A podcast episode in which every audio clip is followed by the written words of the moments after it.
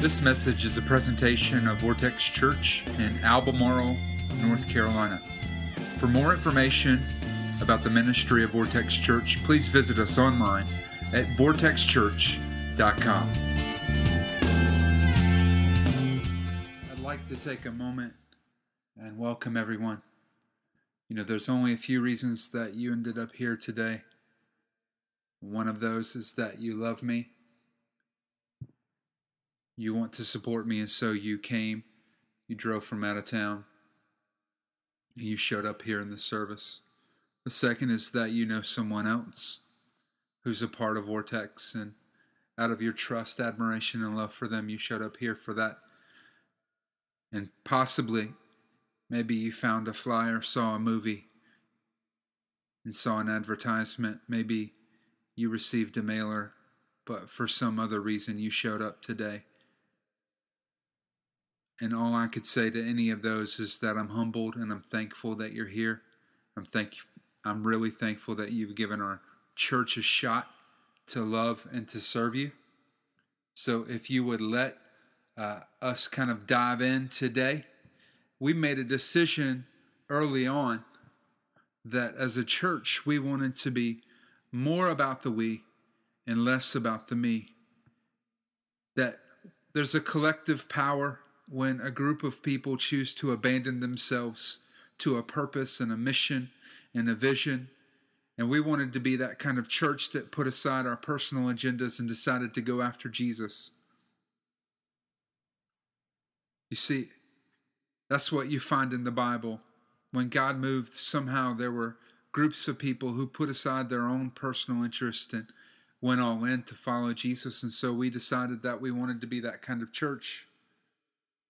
But if you're going to make a decision like we want to be more about the we than the me, then you're saying that we want to really heavily invest ourselves in relationships. And so, for the first six weeks that we're in existence, we're going to examine some lessons from one of the most tragic and epic figures in all of Scripture, and that's King David because we want to learn what the Bible teaches us about navigating relationships together. Let me give you a truth that I think we all need to allow to sink deep in our spirits, and that's this that it's impossible to win if you're playing the wrong game. It's impossible to win if you're playing the wrong game. And for many of us, we keep looking up at the scoreboard, thinking about our lives and trying to work harder. But the truth is, is that you can't win if you're playing the wrong game. But look at this scripture with me. It comes out of the eighth chapter in the book of Romans.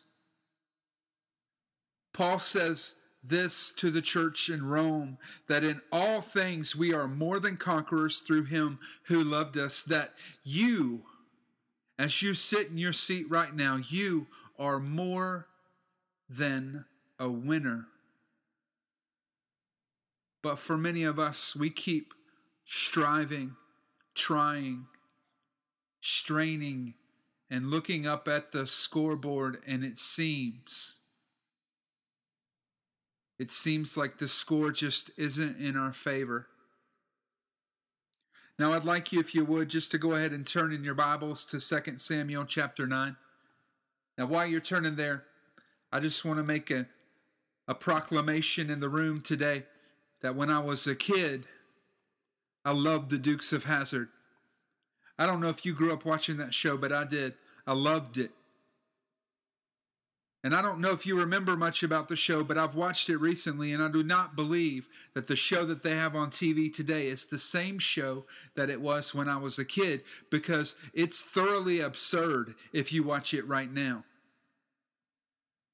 I mean, the General Lee, the General Lee was a self healing car. They would jump a bridge, land, and tear up the front end. And in the next shot, you would see it. And you know what? Perfect new wax job and everything. Now, I love the fact that the Dukes of Hazzard, the guys that were the main characters always seemed to find a reason to slide across the front of their car. Now, as an adult, I know that there's no reason that any grown man should ever go sliding across the hood of a of a car, but for some reason I was in love with it when I was a child, and I slid across everything: floors, car car hoods, lawn mowers, you name it, and I went sliding across it. My parents purchased a small table for me. It was about two and a half feet tall, right in front of a door handle, and one day I decided that I would go sliding across it, and I went face first into the door handle. And my parents ended up carrying me off to the hospital where I got a bunch of stitches. But you find David in 2 Samuel chapter 19, the way many of us are, exactly the same thing that you see in the Dukes of Hazzard. You find him broken. You see, some of us are broken like I was when I went sliding across that table. You made a bad decision, and it took you face first into life. And some of us, some of us are like the General Lee. We weren't even driving the car but someone made a mistake and it affected us and it left us a little broken.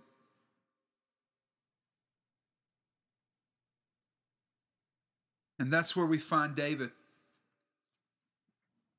You see, David's lifelong friend Jonathan is dead. His father Saul, the former king of Israel, is dead. And David because God had anointed him the next king, has risen to power. But the relationships that he had, the people that he loved, are all dead. So at this point in 2 Samuel chapter 9, David is remembering a promise that he made to his friend Jonathan. And basically, the promise was that they would take care of each other you see, Jonathan was the son of the king, and David was the man that God had anointed to be the next king. And Jonathan recognized that, and so he decided to take care of David in spite of himself. But Jonathan's dead. So here's David without his best friend to honor. And he calls in a servant who used to work for King Saul and he says, Listen, is there anybody left in the house of Saul that I can show kindness to on behalf of my friend Jonathan? And the servant knows the family and he remembers that there's a son, but his son's a cripple. And I don't know if you know much about the lay of the land and in this time period, but if you were a cripple, it just wasn't good for you. Because the worth of a man was essentially what he could do.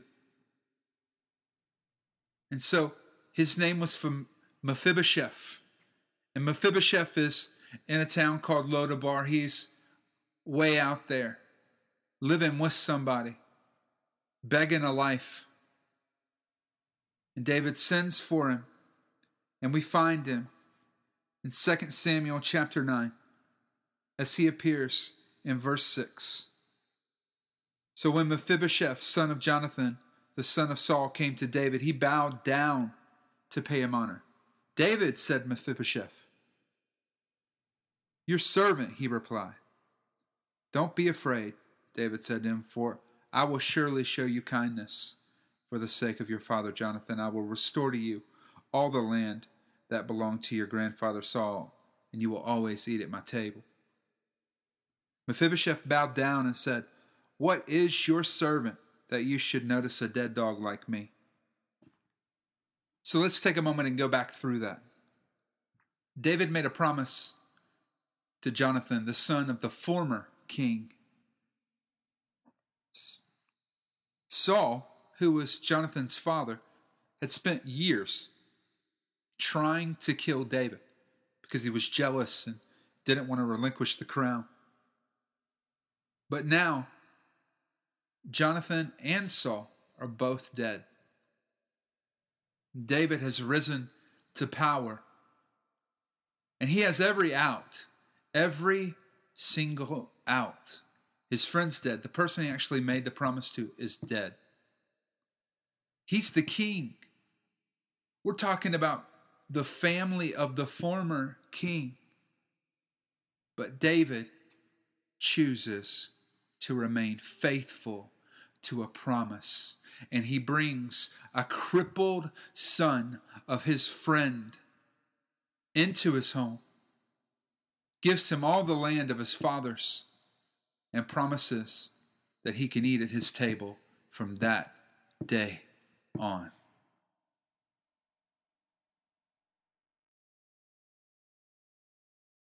I'd like to introduce you. I want to show you a picture of my, my wife and my daughter. There they are. Isn't she cute? I mean, I'm talking about my wife, not my daughter. My wife Amanda is over in Vortex Kids today, taking care of your kids. Uh, she she is super stoked about what God's doing here. But that's our little girl Adelaide. Adelaide came into the world about about a year ago, and uh, man, if you can't say Adelaide, that's okay. Just call her Addie. Some people, you know, got to shorten it up. It's all right. Um, I love her. I do. My mom watches her a few times a week. This is one of the most beautiful moments in my life. I, I go to pick her up, and my parents have this really long driveway. And so, you know, I mean, you can tell when someone's coming to. the, Anybody got a long driveway like that? You know when someone's going to get up to your house because you got a long driveway and you can hear them coming. My parents have that. And then they have a pretty decent walk up to the front steps. And by the time I get to the walk, Adelaide is at the front door, pounding on it and yelling, Dada, Dada. And man, I'll tell you what, my heart, woo, just explodes with love for her. But can I tell you something I didn't expect as a father? I knew that when she came into the world, I was going to love her and I was going to love her no matter what she did. I knew that there were going to be times that that would be tough and probably trying. But here's something that I didn't expect there will never be a day, not one single day, that she completely lives up to my expectations. There won't be. I just want to put some, some flesh on that statement so you can understand what I mean. Every night, the routine is that Amanda will give her a bath, and then I typically go in my study and study for a little while. And then, right when she's getting ready for bed, she comes in to see me. All right? That's the routine. And I get a hug, and I get a kiss, and I get a little cuddle time. But there's some nights she just doesn't want anything to do with me. I don't know why. I, I'm, I'm lovable, you know. I give good hugs. And she comes into the room and she just doesn't want me. She wants to go play. And to be honest with you, I ain't saying it's right and wrong. I'm just saying she just doesn't live up to my expectations.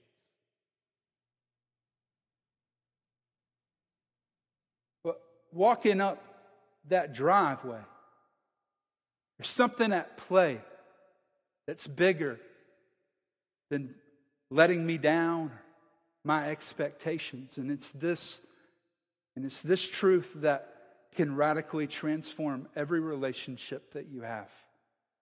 And we see it at work in David's life right here. It's that the only thing that can sustain a relationship is grace.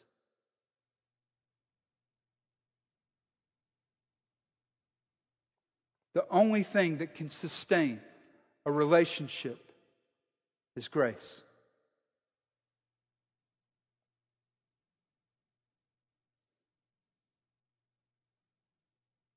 The truth is is that if I'm waiting for my daughter to be good enough, she won't be. Because good enough is never good enough.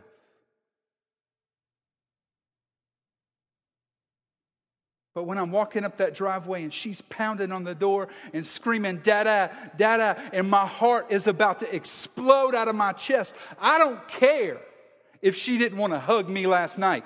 I'm excited to see her at that moment.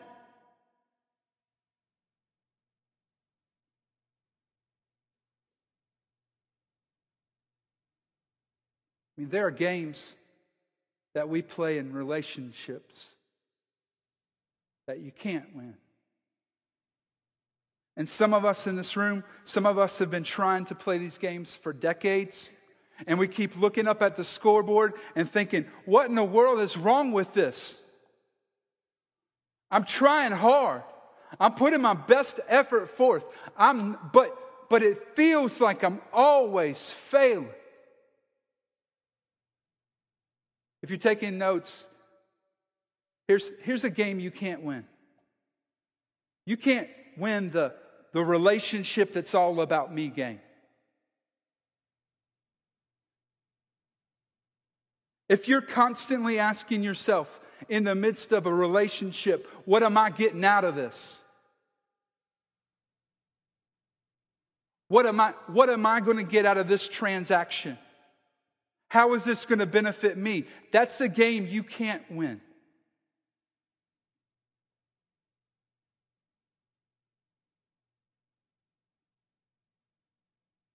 If you're playing I need to be in the driver's seat game,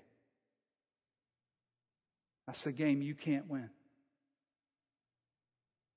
I need to be in control of everything in my life. I gotta, I gotta make sure I'm, I'm in charge. I gotta make sure everybody else knows I'm in charge. And I'm gonna manipulate and scheme and do everything I can to stay in charge. You cannot win that game. And here's the most pervasive game that many of us try to play. And it's sad because it's a game that you can't win. And it's a game that nobody can win if you're trying to play with them. And that's the I'm going to be perfect game. Because if you expect yourself to be perfect and you expect other people to be perfect, you will constantly lose. So you can't win if you're playing the wrong game. You can't win if you're playing the wrong game, but you can win if you're playing the right game.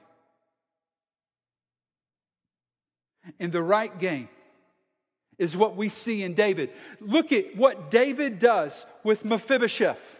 Let me ask you, in that transaction, did David get anything? Was it beneficial for him at all? No. He lost.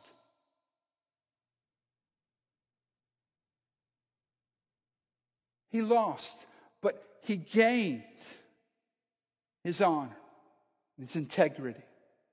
Because he had made a covenant with a friend that he was going to honor, even, I mean, every out was on the table. His friend was dead. He didn't even know if he had any family left.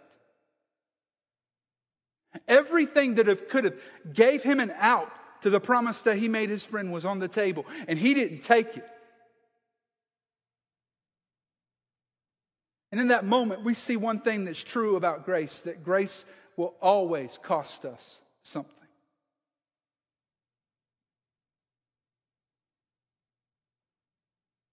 Now, I've had friends who have walked through some really difficult times. And over the last few years, as God has given us some, you know, tremendous influence with some people, I've been able to love and encourage some people who have, I mean, just walked through some, some stuff that breaks your heart. A friend of mine, his wife was diagnosed with a chronic illness. And about six months into it, all she can do is pretty much lay in the bed. Now, if he's playing the what's in it for me game, he's going to lose. If he's playing that I got to be in control, he's going to lose because there's nothing he can do about that. And if he expects her to be perfect and continue to live the way that she did, no, it's not going to work that. But grace, as it manifests in that relationship, cost him saying, you know what? I don't get to watch the football game tonight because to take care of my family, I have to fold some clothes. And every day when I get home, I don't get to sit down and relax a little bit because I have to cook today. See, grace always costs something. And the truth is, is that that's scary for most of us. Because when grace presents in a relationship, it means that we got to face the mess that exists there. And all across this room, all of us have broken relationships in our lives. And what we see in King David is what it takes to heal a broken relationship. It takes grace. Now, let's take the most important relationship that you have. The most important you, relationship you have in your life is not with your husband, not with your wife, it's not with your kids. The most important relationship you have is with Jesus. If you don't have one with Jesus, you still have one because it's defined by you not having one. So, the most important relationship that's in your life is with Jesus. And we all, every single one of us in this room, every one of us blew it. We've all messed up the deal.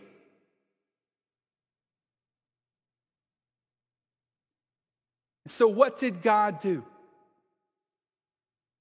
What did God do? Sitting back, God sent his son, Jesus, to die on a cross, to pay the penalty for our sin so that we could be reconciled back to him.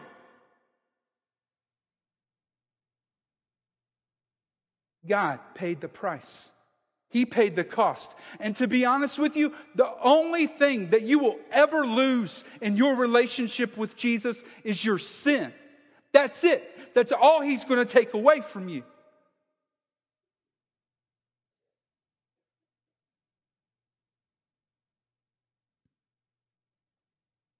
See, sin, sin always leads to death. It always leads to death in our relationships. It leads to death in our life. But grace gives a second chance.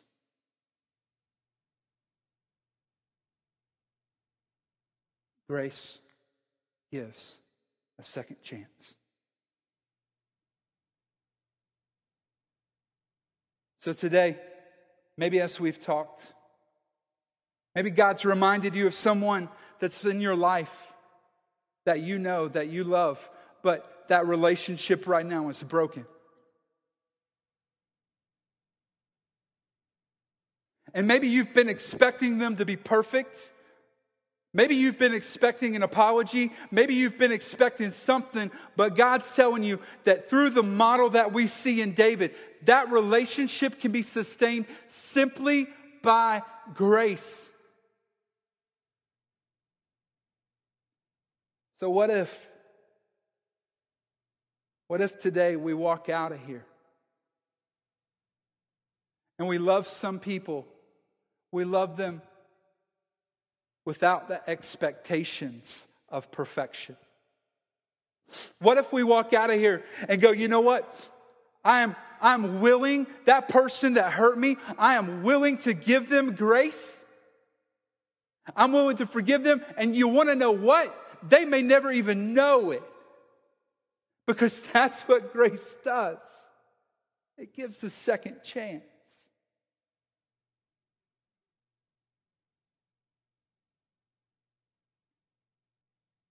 Maybe, maybe we could walk out of here today and be people that in the midst of our relationships, we could be extravagant with grace. You ever seen a Pez machine them little candy things. Y'all get them at Easter? I get them every Easter. People think I collect them. I don't know why.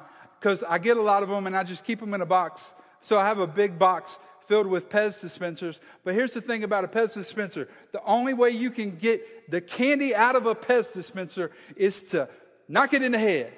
You ever notice that? You ever know? I mean, you ever, I mean, you gotta, I mean, put some hurt on that head and knock it back, and what happens? I don't know if you like Pez candy. I think it kind of tastes like chalk. That's just my personal opinion. But um, when you tilt the head back out, pops the sweet goodness of some Pez candy. So, what if we could be giant Pez dispensers of grace? When life kicks you in the face, when someone kicks you in the face, that instead of retaliating, we respond with grace. Instead of getting angry, we respond with grace. What if? And what if today, those of us, many of us in this room, that have a broken relationship with Jesus, what if today we could recognize that it's not about my perfection? It's not about me earning something, but it's simply about the grace that was given to me when Jesus died on a cross, so that I could now have a clean, fresh start to have a relationship with God. As I said earlier, it's the most important relationship in your life. So, what if? Let's pray. Father God, we just want to take a minute and pause. We want to thank you.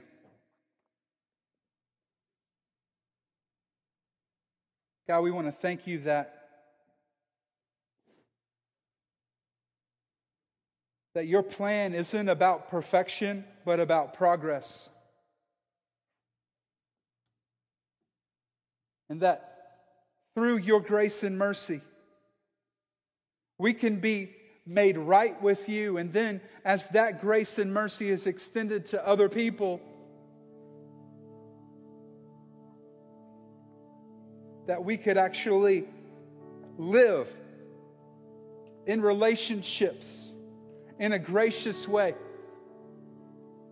That we could quit the games of expecting people to be perfect and trying to control the whole world. We could just live and navigate this world through grace.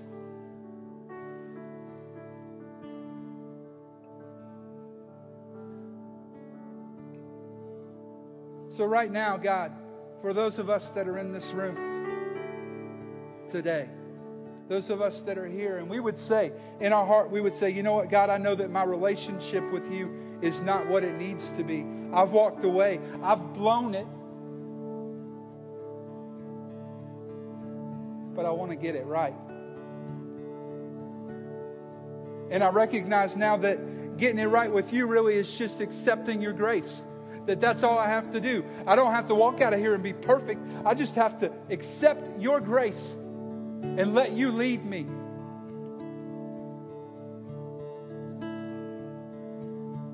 So, with nobody looking around today, no eyes up, I just want to ask you a question. And I want you to be real honest with yourself because there's nobody looking at you. It's just you and Jesus right now.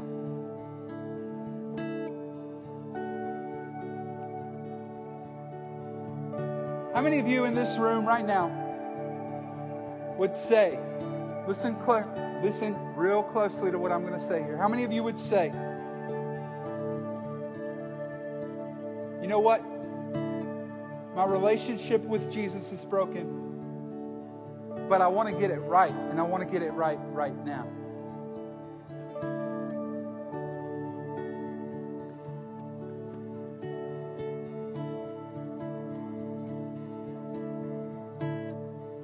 If that's you,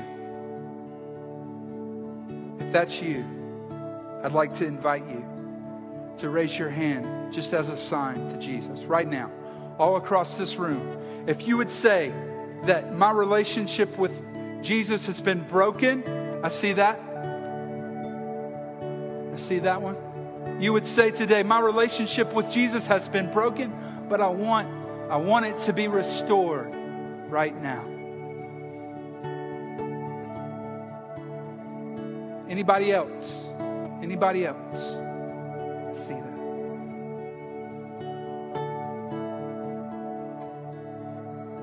How many of you would say today that as, as we spent the last few minutes talking, I've, I've remembered a friend, perhaps a family member, somebody that I once loved, but they hurt me. And I know that I need to give them grace, but I'm a little bit afraid to. So I need Jesus to help me do that. How many of you would say that? That's you today. Raise your hand. Amen. So I want to pray with you guys. I want to ask that as we sit here, that those of you that have asked Jesus to kind of restore the relationship that you had with him because you've walked away. I'm going to pray for you and just ask that God does something amazing in your life. God, we just thank you that over the last few minutes, hands have went up saying, I've, I've had a broken relationship with Jesus, but I want to I want to get it right right now. So, God, in those moments, those hands, those lives, God, would you take a just take a, a, a special moment right now and love on them?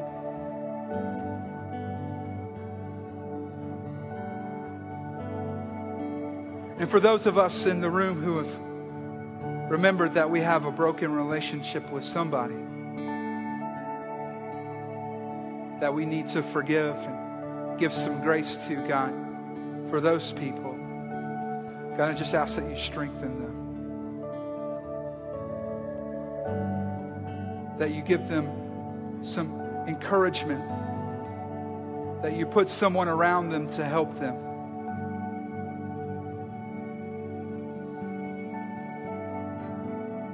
So that God, that we can go out of this place and we can live in a relationship with you that is simply sustained by your grace.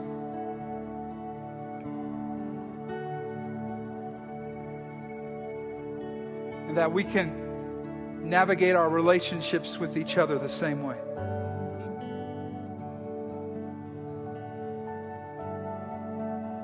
God, help us be some gracious people. So when the world kicks us in the face, just like those ugly little Pez dispensers, the world just gets some sweet love right back to them.